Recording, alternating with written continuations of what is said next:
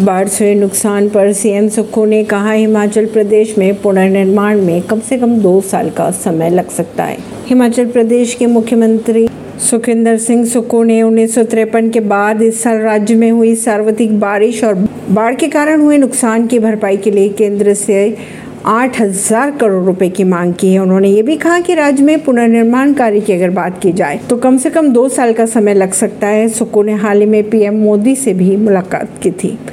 परवीन ऋषि नई दिल्ली से